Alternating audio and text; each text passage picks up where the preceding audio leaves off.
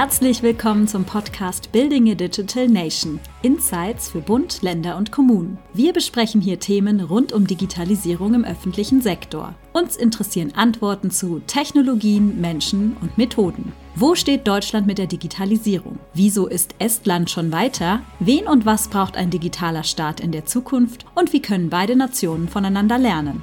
Wir, das sind Andreas Rathgeb, Senior Vice President Consulting Services bei CGI Deutschland, verantwortlich für den öffentlichen Sektor. Tobias Koch, Experte bei CGI Estland. Ich teile hier meine Erfahrungen aus über fünf Jahren in der Digitalisierung der Verwaltung. Und ich, Moderatorin Aline Florence Buttgereit, Digitalberaterin und Coach, gelernte Journalistin mit großer Begeisterung für Menschen und Technologien. Viel Spaß bei der nächsten Folge. In Folge 6 tauchen wir ein in die Welt der Justiz. In Estland kann man bereits Unterhalt für Kinder online beantragen. Möglich macht das unter anderem das E-File, also die elektronische Gerichtsakte. Welche Funktionen und neue Möglichkeiten diese noch so bringt, erläutern Andreas und Tobias für beide Länder. Denn auch in Deutschland passiert hier schon mehr, als Sie vielleicht vermuten. Estland arbeitet währenddessen quasi an einem Google Docs für Gesetze und will damit den Gesetzgebungsprozess digitalisieren. Bereichert wird die Gesprächsrunde diesmal durch die Einblicke von Expertin Lisa Abel. Sie arbeitet bei CGI Estland im Bereich Justiz. Sie spricht außerdem darüber, was passiert, wenn man Technologien wie Machine Learning ins digitale Gerichtswesen integriert. Sie merken schon, die Zukunft des Gerichts ist ohne Digitalisierung kaum vorstellbar.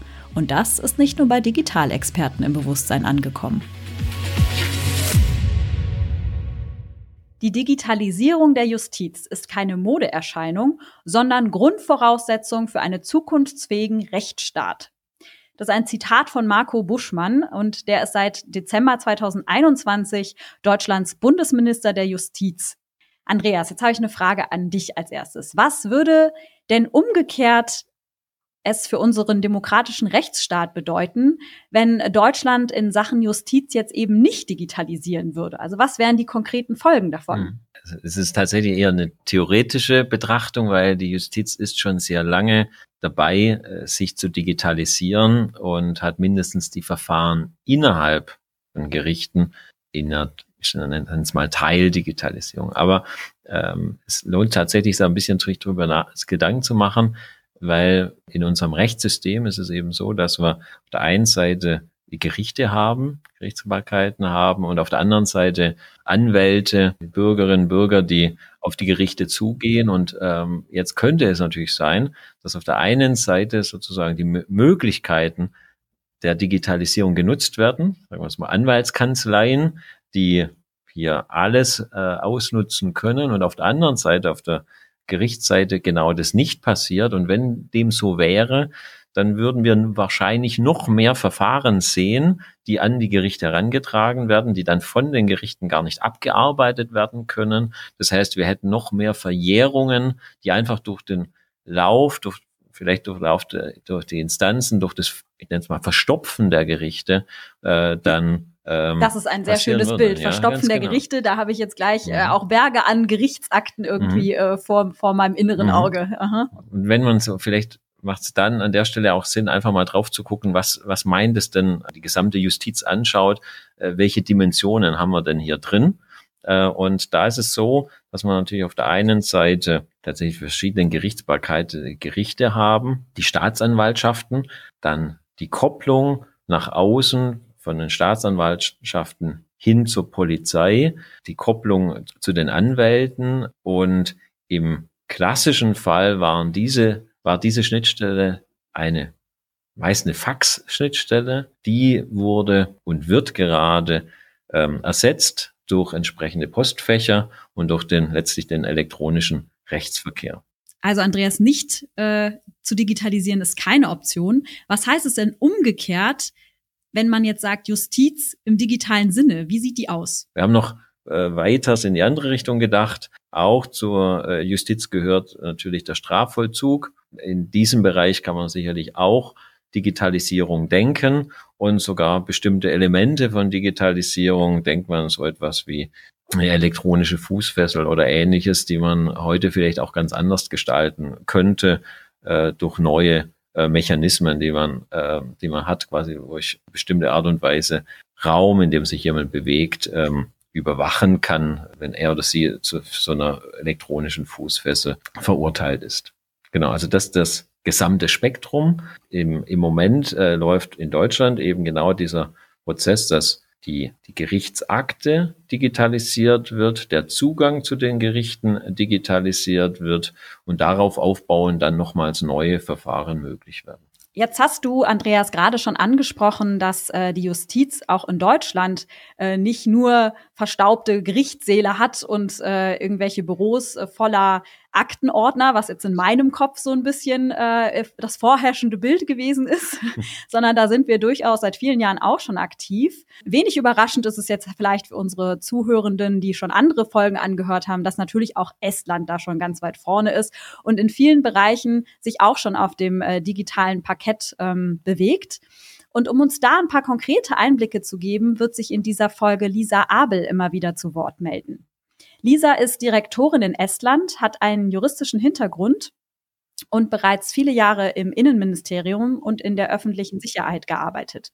Und sie hat sogar eine fertige Ausbildung zur Polizistin absolviert, weil sie, wie sie selber sagt, das Ganze so ernst nimmt, dass sie sozusagen den, den vollen Einblick einmal haben wollte. Ähm, Lisa beschreibt uns jetzt das erste Beispiel, wie Estland es lösen möchte, so viele Akteure im Rechtsstaat, die du ja gerade eben, Andreas, auch schon einmal aufgezählt hast, ist natürlich eine große Herausforderung. Wie bekommt man die bei der Digitalisierung alle berücksichtigt? Und da gibt es in Estland schon erste Ideen.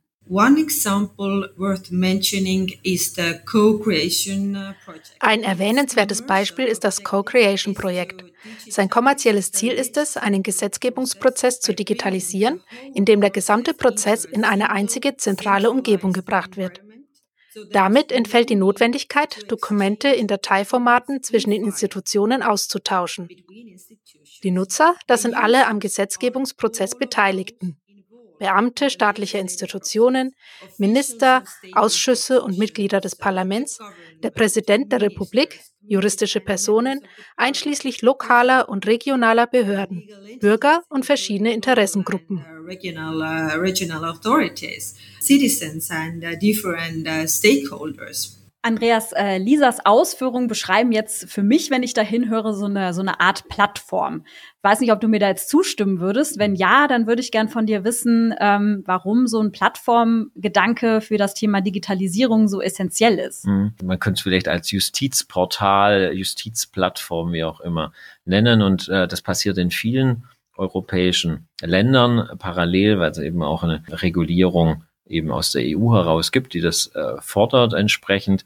Äh, hier in Estland, ich habe hier rausgehört, dass es ein ganzes Stück weiter geht, quasi die äh, Schnittstellen, die zu einzelnen Beteiligten sind, äh, sind damit, wenn das umgesetzt ist, dann auch aufgehoben, weil sich alle auf der auf derselben Plattform äh, bewegen. Es ist entscheidend, weil damit der Aus, also die Justizarbeit stattfinden kann, ohne darüber nachzudenken, wie dann die Daten äh, entsprechend fließen müssen. Und insofern ist es, glaube ich, spannend, da nochmal genauer äh, reinzuhören und äh, vielleicht Tobias, wenn du ein, zwei Aspekte hier gleich nochmal nennst, wie das ganz genau gemacht wurde und dann kann ich vielleicht ein bisschen den Unterschied zeigen, wie was in Deutschland quasi das Ganze angeht. Ja, bei, bei dem angesprochenen, äh, bei der angesprochenen Plattform von Lisa geht es jetzt konkret natürlich um den Gesetzgebungsprozess. Ne? Das ist ein neues Projekt, äh, was sich derzeit ähm, in der in der Entwicklung befindet, was also sich sein, letztendlich sein,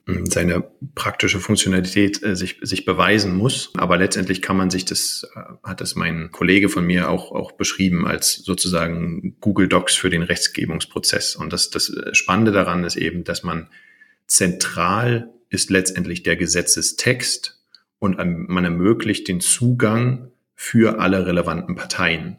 Das heißt, dass man letztendlich nichts verliert. Alles ist nachvollziehbar, wer was hinzufügt und man gewinnt halt dabei letztendlich an Transparenz und eben auch schon, wie wir vorher auch schon in Folgen gesprochen haben, an Effizienz ähm, und an äh, letztendlich Unabhängigkeit von, von einer gewissen Lokalität. Das heißt, egal wo man sich befindet, ob man nun im Parlamentsgebäude sitzt oder ob man in der Präsidentenkanzlei sitzt oder ob man eben als Präsident gerade auf Staatsbesuch in, in, in Berlin ist, könnte man halt jedenfalls, könnte man diesen Gesetzesprozess hineinschauen und als Präsident letztendlich dann sein Okay geben, wenn der Gesetzestext dann in Ordnung ist. Das heißt, dieses viele Analoge, was da sich ja auch heute noch stattfindet, kann man halt einsparen und, äh, und sich konzentrieren auf, auf die, die anderen Dinge, die dann eine größere oder große Bedeutung noch haben. Das, das Wichtige ist, dass man jetzt, äh, jetzt haben wir eine Basis, um eine Vision darüber ähm, zu formulieren. Und Inputgeber für die Justiz äh, ist eben die Legislative, die Gesetzgebung. Und äh, wenn dieser gesamte Prozess ebenfalls digital stattfindet und ich Kommentierungen und Zwischenschritte dann nicht wegfallen lasse, letztendlich wird dann ein finaler Text natürlich dann durch Parlamentsentscheid dann freigegeben, der ist dann gültig zu dem Moment. In der Rechtsprechung kann es aber spannend sein, eben den, den Sinn hinter dem Text in einem konkreten Fall, wenn ich Recht spreche, verstehen, als noch zu wissen. Und in, in Estland ist das dann eben auch sichtbar in dem Moment, weil eben noch Kommentierungen sozusagen erhalten bleiben oder, oder diese Zwischenstände, die sind nicht wirklich gültig, nicht wirklich relevant, aber aber helfen gegebenenfalls bei der Rechtsprechung. Wir haben es in Europa, in einem anderen Land auch, äh, dass das hier schon ein Stück weiter ist, in Österreich. Das ist ein ähnliches. In Deutschland ähm, digitalisieren wir im Moment auf Bundesebene ebenfalls die Gesetzgebung, am Stichwort E-Gesetzgebung. Hier ist der Gedanke aber tatsächlich im Moment nicht so weitgehend, dass man diese Zwischenstände ähm, erhält. Ähm, und da kann man sicherlich aus anderen Ländern noch etwas lernen. Es ist eine Quelle für die Justiz, äh, quasi bei der Rechtsprechung, dort voranzukommen. Der andere würde ich hier gleich gerne einfügen. Also das sind äh, Urteile und Entscheidungen, die getroffen wurden und die werden traditionell veröffentlicht. Und hier ist die die Verantwortung liegt dort beim einzelnen Gericht, kennen alle diese richterliche Unabhängigkeit. Und an der Stelle auch nochmal, das Gericht ist unabhängig, welche Entscheidung es veröffentlicht. Klassisch muss man sich das so vorstellen, dass man tatsächlich Namen geschwärzt hat, also einen Text hatte, Namen und persönliche Dinge quasi geschwärzt hat und dann dieses Verfahren als äh, und das Urteil eben äh, dann äh, quasi an die Literatur gegeben hat, und ein anderer Richter, eine Richterin konnte in einem ähnlichen Verfahren nachschauen, wie wurde denn da entschieden und sich äh, dort zu einer Inspiration holen für eine, für eine konkrete Entscheidung. In der digitalen Welt macht es nicht mehr Sinn, ein bestimmtes Urteil zu veröffentlichen und anderes nicht. Das heißt, hier macht es Sinn, möglichst viele Daten zu haben. Und denkt man künstliche Intelligenz, Machine Learning, die vielleicht dann dafür hilft, hier auch automatisiert Schlüsse zu ziehen. Da möchte man also möglichst viele Daten haben und damit macht es auch Sinn. Das passiert, äh, erste Vorhaben gibt es hier auch, automatisch alle Urteile auch zu veröffentlichen, digital, und dann darauf wieder zugreifen zu können, aus einem Ökosystem heraus. Auf der einen Seite die Anwaltschaft, die das dann tut, um den Mandanten, die Mandantin ideal vorzubereiten äh, in, für ein Verfahren. Und auf der anderen Seite natürlich der Richter, die Richterin, die in der Entscheidung unterstützt wird. Also zusammengefasst könnte man das so beschreiben, vielleicht, äh, dass das Stichwort Transparenz hier ganz wichtig ist. Also es geht ganz viel um Transparenz äh, auch zu schaffen, immer wieder Einblicke geben zu können. Ein weiterer Push in Sachen Digitalisierung in der Justiz in Estland ist die Etablierung der elektronischen Gerichtsakte. Und was die E-Akte in Estland alles so ermöglicht, das hören wir jetzt von Lisa.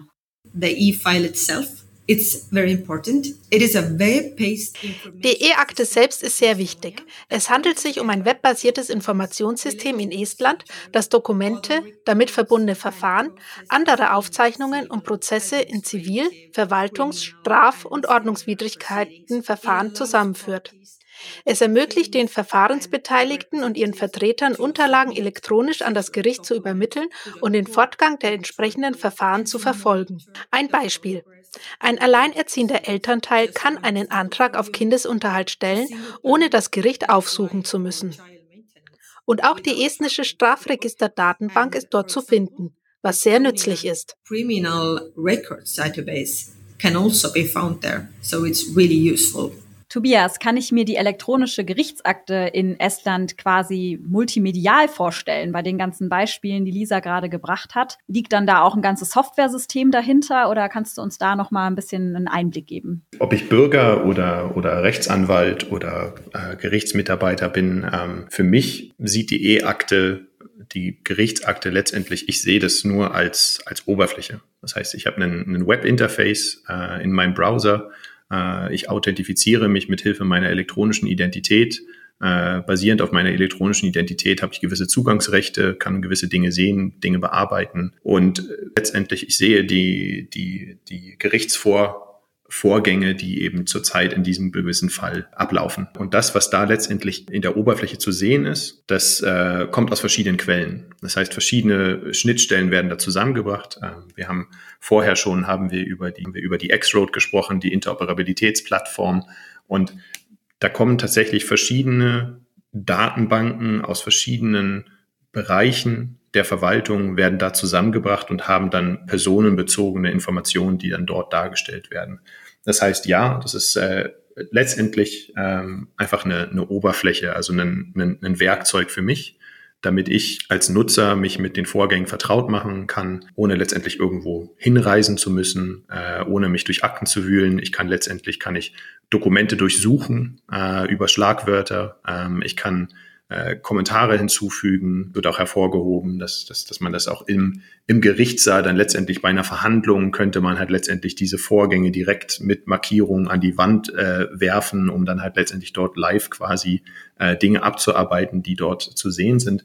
Das heißt, der Gedanke hier bei dieser Plattform ist ganz ähnlich zu dem, was wir vorher angesprochen haben, der äh, der Gesetzgebungsplattform, dass man halt letztendlich alle Beteiligten zusammenbringt, die zusammenarbeiten äh, und zusammen halt Fälle letztendlich lösen, Vorgänge lösen und, äh, und, und zu Ende bringen. Das klingt äh, total spannend und so ein bisschen äh, im Journalismus sagt man immer äh, nach einer eierlegenden Wollmilchsau. Also auf jeden Fall ähm, in dem Kontext aber eine, die sich nicht verfranst, sondern die wirklich äh, bei allen Instanzen und Beteiligten zu, zu einem Mehrwert führt. Wir werden gleich auch noch ein bisschen darüber sprechen, wie das, ähm, wie das in Deutschland aussieht. Davor möchte ich noch gerne auf einen Aspekt eingehen, ähm, der nochmal die Nutzenden sozusagen ganz am Ende nochmal ein bisschen äh, hervorholt. Andreas, du hast dich ja jetzt im Laufe unseres Podcasts schon so ein bisschen als der Verfechter auch der Perspektive von Bürgerinnen und Bürgern herauskristallisiert. Also bringst immer wieder auch diesen Servicegedanken rein, der, der konsequent echt wichtig ist, sich auch den weiterhin vor Augen zu halten bei der Verwaltungsdigitalisierung. Und ich fand in dem Beispiel gerade von Lisa das total beachtlich, dass man jetzt sogar Unterhalt für, fürs Kind online beantragen kann. Also da muss ich gar nicht mehr zum Gericht laufen, sondern das geht über ein paar Klicks. Mhm. Werden wir da in Deutschland auch hinkommen? Mhm. Ähm, unter dem Stichwort oder, oder dem Leitspruch der erleicht, des erleichterten elektronischen Zugangs aller Bürgerinnen und Bürger zur Ziviljustiz. Ja, und das ist letztlich das vielleicht dann das Justizportal. Das ist der Gedanke eins, erleichtert dorthin zu kommen. Das heißt, ich beantrage oder ich lege Klage ein oder ich beantrage bestimmte Dinge direkt online unmittelbar, sehr einfach, also minimale Hürde, quasi keine Hürde. Das zweite ist dann daraus ergebend, ist ja wichtig, dass auch schnell eine Entscheidung getroffen wird.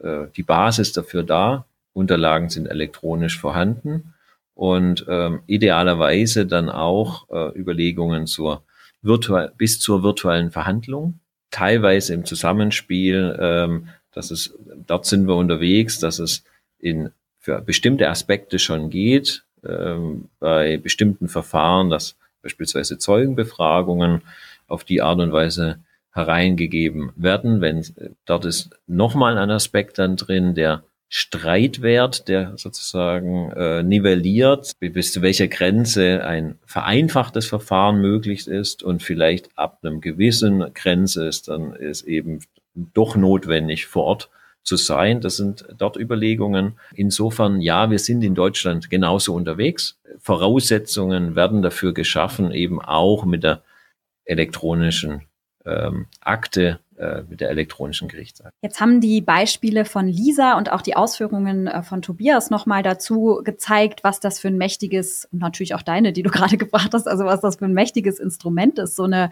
elektronische Gerichtsakte. löst die denn jetzt auf einen Schlag ganz viele Probleme, Andreas, oder ähm, kommt dann damit zeitgleich auch ganz viel Neues an Herausforderungen? Hm. Hm. Herausforderungen und Möglichkeiten, also beides. Herausforderung ist tatsächlich, dass die Arbeit äh, der Richterin, des Richters und aller Beteiligten natürlich anders aussieht, auch anders getaktet ist. Da die Taktung vielleicht früher das Faxgerät, also es geht äh, eben das Fax und äh, das ist ja nicht eine Seite, sondern es gehen vielleicht hunderte Seiten äh, entsprechend beim Gericht ein, werden in eine physische Akte gelegt, werden weitergereicht, ist das heute natürlich unmittelbar und direkt mit den, den elektronischen Postfächern, die, die äh, nach außen äh, wirken als Schnittstelle. Zum anderen tatsächlich das Arbeiten am, am konkreten Fall, weil auf einmal ein Bildschirm, ein gemeinsames Anschauen und ähnliche Dinge wichtig werden. Es ist ja doch äh, vielfach ein Arbeiten mit Text. Die Menschen, die da drin arbeiten, sind geschult, mit Texten umzugehen und äh, sehen die auf einmal auf eine andere Art und Weise. Es wird, werden wiederum Texte produziert. Diese Texte äh, können jetzt natürlich mit elektronischer Unterstützung auch produziert werden. Auch das ist neu und anders und äh, muss entsprechend eingeübt werden. Das ist so die, die vielleicht Herausforderung und erste Chance. Die zweite Dimension der Chance kommt aber, oder die viel mehr an Potenzial nochmal kommt da in dem Moment, wo ich in dieser elektronischen Welt angekommen bin, in dieser digitalen Welt. Weil nun kann ich bestimmte Dinge automatisieren. Ich kann Algorithmen anwenden, äh, bestimmte Dinge auswerten. Ich kann bestimmte Dinge vielleicht vollautomatisch auch äh, abarbeiten lassen.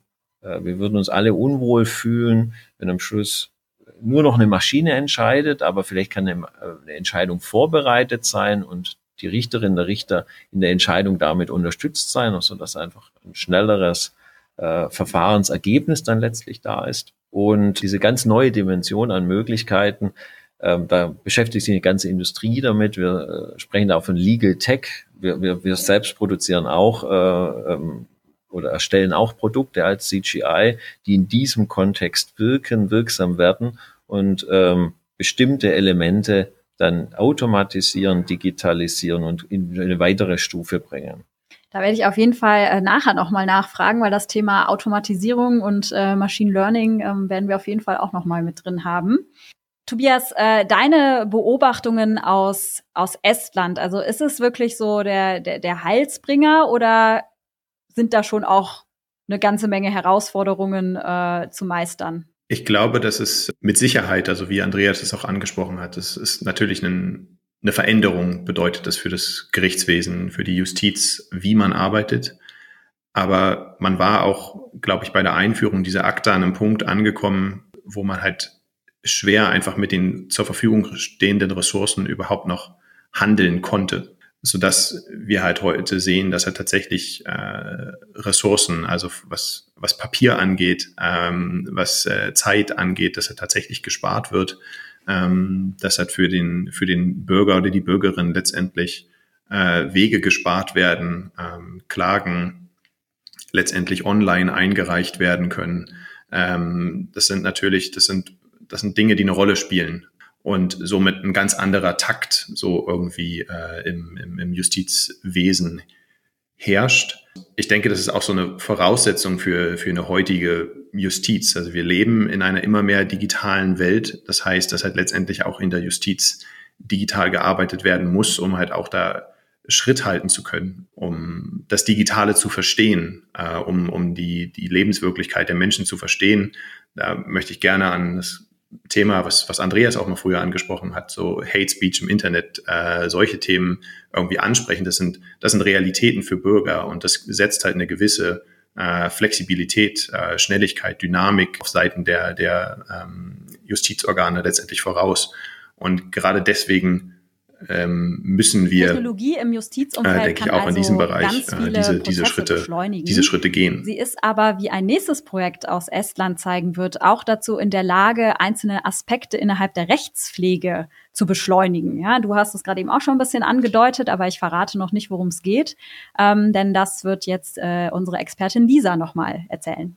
It allows es ermöglicht die Erstellung einer automatisch gedruckten Abschrift eines Protokolls aus der Audioaufnahme der Anhörung.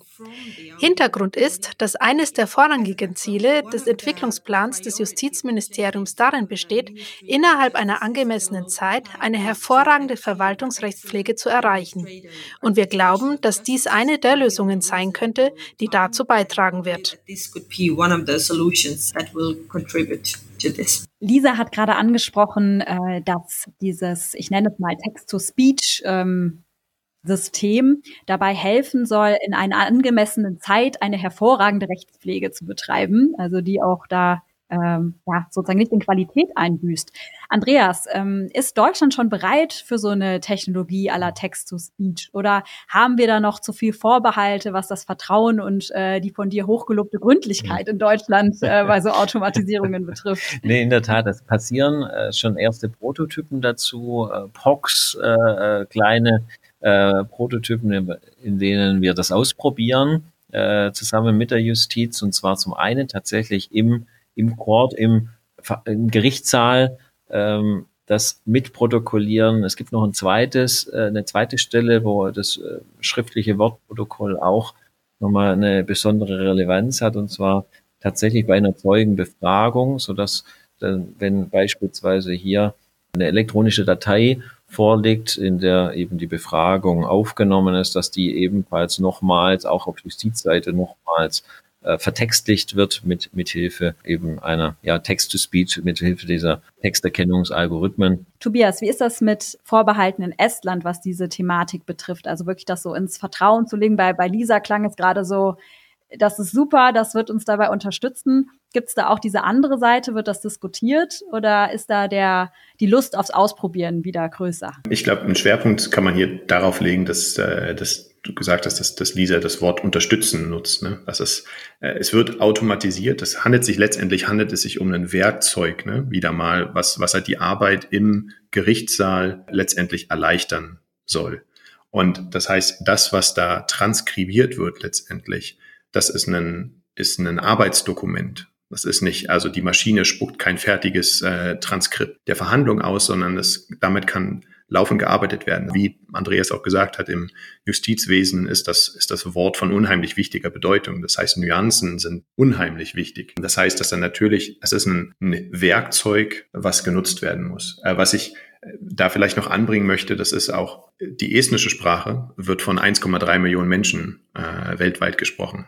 Ne? Oder vielleicht sind es einige mehr mit den ganzen Expats, die überall in der Welt leben. Deutschland hat alleine 80 Millionen Einwohner. Es, die deutsche Sprache ist viel dominanter weltweit als, als die estnische Sprache, was natürlich in dem Kontext äh, AI, künstliche Intelligenz, Text-to-Speech etc., Transkription natürlich ein wichtiger Faktor ist. Das heißt, das, dessen ist man sich durchaus bewusst. Das heißt, um halt letztendlich die Algorithmen, die dann letztendlich den Text äh, transkribieren, zu schulen, kümmert man sich dann auch darum, dass letztendlich jetzt unter anderem durch ein anderes Projekt des, des Wirtschaftsministeriums äh, so gesagt, äh, sozusagen Bürger dazu aufgefordert werden äh, oder eingeladen werden, eine Rede zu halten, äh, die estnische Sprache zu nutzen, um dann halt die Algorithmen zu schulen äh, im, im Estnischen. Das heißt, das ist auch wieder eine Möglichkeit, um, um, um das, das Estnische, die Sprache, aber auch Estland als Land letztendlich an ähm, ja, vor, voranzubringen. Das heißt, man sieht es, denke ich, eher wieder als, als, als Möglichkeit. Ja, das hast du schön zusammengefasst, dieser Gedanke auch nochmal, dass Technologie für uns ja ein, ein Werkzeug sein soll. Und natürlich muss man auch mit Werkzeugen lernen, umzugehen. Und ähm,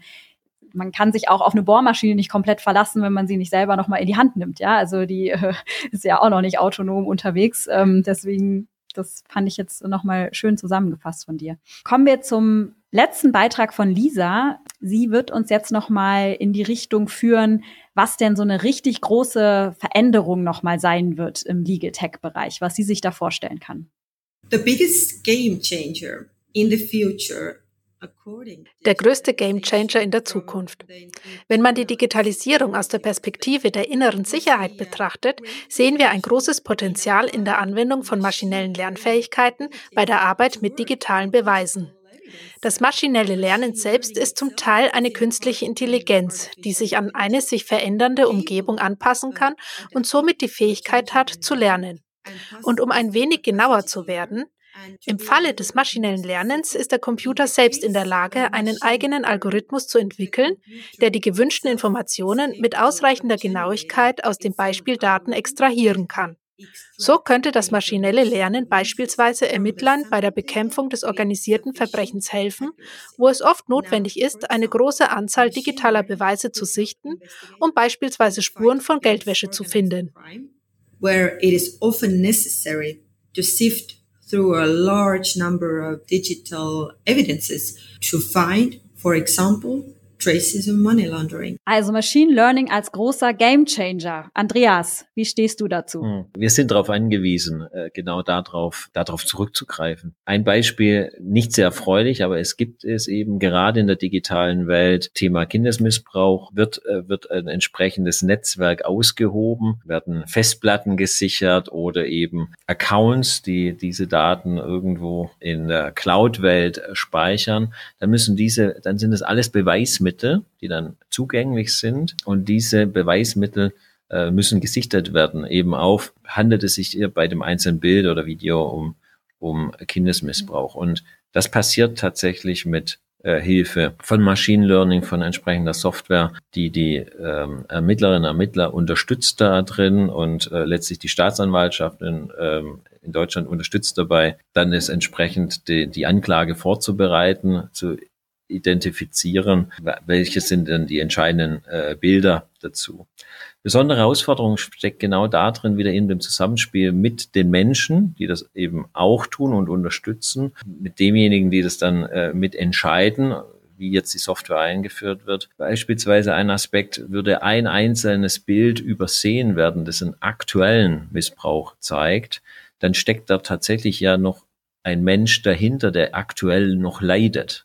Und vielleicht würde das ein Mensch aktuell noch sehen und die Maschine, der Computer, der das auswertet, womöglich nicht, weil irgendein bestimmter Hinweis darauf ist. Das ist, das ist tatsächlich ein gewisses Dilemma, in dem wir stecken, aber man kann sich gar nicht anders mehr vorstellen. Also ganz ohne diese technischen Mittel, dass man eben mit Hilfe künstlicher Intelligenz hier diese Detektion macht, äh, ist es ebenfalls nicht vorstellbar.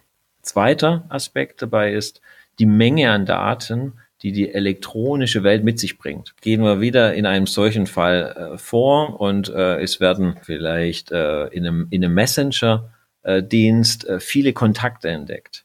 Dann sind all diese Kontakte verdächtigt, dass sie vielleicht ebenfalls eben äh, verbotenes Material besitzen könnten.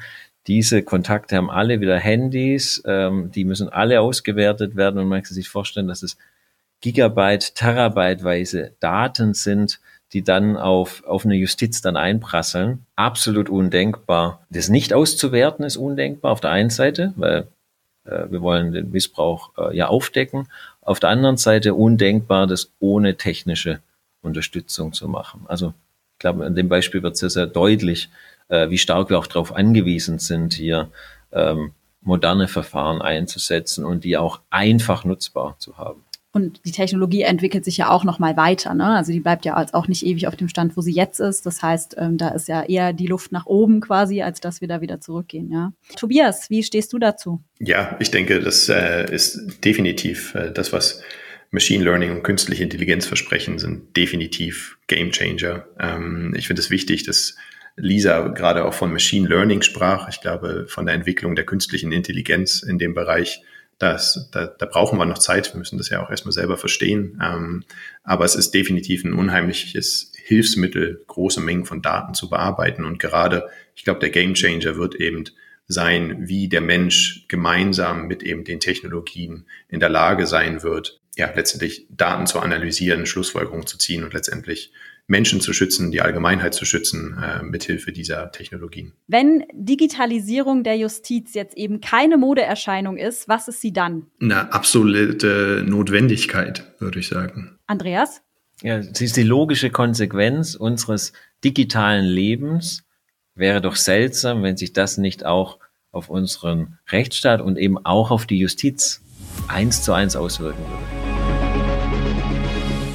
Das war Folge 6 zum Thema Digitalisierung in der Justiz. Wir bedanken uns wie immer fürs Zuhören. Haben Sie Fragen, Anregungen oder Kritik? Wenden Sie sich gerne an Andreas Ratgeb über LinkedIn oder schreiben Sie eine Mail an andreas.ratgeb.cgi.com.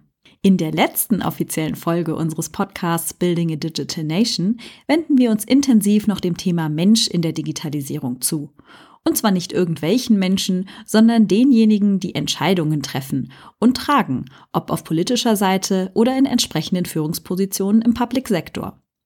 Tobias teilt seine Beobachtungen, was diese unbedingt mitbringen sollten. Ich denke, bei Politikern und Politikerinnen ist wichtig, dass sie ein Verständnis für diese Thematik haben. Also es tatsächlich um eine Transformation geht. Ähm, es geht nicht darum, irgendwie was zu reproduzieren äh, im Digitalen, sondern es gibt eine Notwendigkeit, äh, eine Effizienz, einen Effizienzgewinn zu bekommen, äh, Ressourcen bündeln zu können und somit auch Mehrwert zu schaffen in vielerlei Hinsicht, nicht nur materiell, finanziell, sondern eben auch äh, von der Wertschöpfung her vom, äh, ähm, für den Bürger und Bürgerin hinterm Computer und wir bekommen von Sim Sikut, dem ehemaligen CIO Estlands, persönlich mitgeteilt, was es braucht, um eine Digitalstrategie als politische Führungskraft erfolgreich umzusetzen. Wir freuen uns aufs nächste Mal, wenn Sie wieder zuhören.